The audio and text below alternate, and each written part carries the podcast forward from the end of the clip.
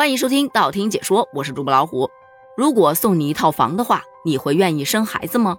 为什么会这么问呢？那是因为最近呢，在一档节目当中，中国人民大学教授翟东升就提出主张，他称社会福利啊就应该向年轻人倾斜，青年女性生孩子那就是一种劳动贡献，国家就应该给予补贴，要么你就给房子，也不用给太大，生个孩子就给一居室，成本贵吗？并不贵。房子不值钱，他还补充说，建安面积才几千块钱一平米，房子它贵就贵在土地，土地哪来的？国家的，国家是谁的？人民的呀，这不就是一个又一个的循环吗？这建议一出来，大家纷纷鼓掌，这个建议实在哈，这教授能处，所以去哪儿领房呢？请问一下，今天能落实吗？实在是因为还有几天就要生了，挺急的。也有一些特别理智的就说可能啊。不如提点能实现的。现在连最基础的劳动保障都做不到，还谈什么送房子？其实这专家说的呀不无道理，但也过于片面了。你想啊，现在人们的结婚率低，生育率低，不单单是因为房子吧？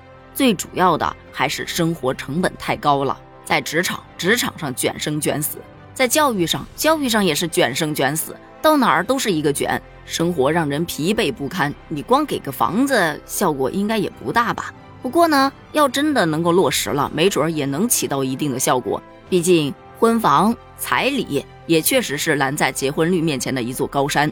而有了结婚率，才会有生育率；有了生育率，大家就有房子了。所以你看，问题就在这儿：你是生了孩子之后才给房子，对于结婚率好像就没有那么大的作用了吧？但很多小伙伴依然觉得，如果真能落实了，那么对于生育率绝对会有提升。毕竟一线城市的房价那叫一个高啊，一居室也不少钱呢。不过别激动啊，因为这只是个建议，要想落实下来，其实非常难的。而说到生育率低这个问题啊，我记得在去年的时候，携程集团联合创始人梁建章接受《中国企业家》杂志专访的时候，他就说了，提到现在生育率较低的原因。最重要的原因是女性的独立，生孩子的机会成本很高，对职业生涯发展影响很大，所以现代化国家都会形成这样的状态。这当然是个好事儿，可是也造成了一个副作用，那就是生育下降。换言之，就是女性独立对于现代化社会的发展是一个好事儿，不过它的副作用就是生育下降，既要生娃养娃，又要赚钱养家，那确实是挺难的。但就因为如此，把生育下降的锅直接甩给女性，就多少有点不合适了吧？动物世界中有这么一句话说：当环境不适合生存时，物种就会降低繁衍频率或停止繁衍。换言之，就是现在的生活环境变了，太多的现实问题摆在人们面前，让人们不敢生，而不是不愿意生。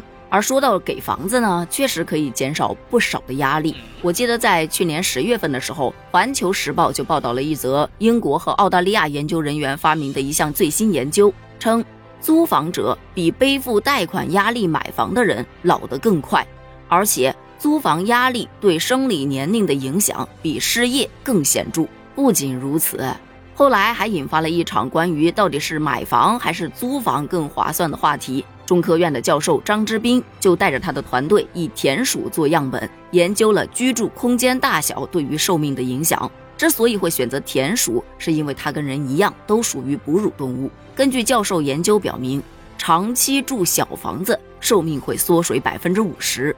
而研究团队进一步发现，除了时间，局促的生活环境还会导致大脑中的端粒缩短。换言之，就是。狭窄逼仄的环境会加速老死速度和器官衰竭。当时这个研究一出来，很多人调侃：“是我想住小房子的吗？你不如直接说穷的人老得快喽。”我来换个标题啊，经专家研究，买高房价的人他更长寿。那在这个研究的基础之上，再来看专家建议生个孩子给一居室，你会有一丝丝的心动吗？欢迎在评论区发表你的观点哦，咱们评论区见。拜拜。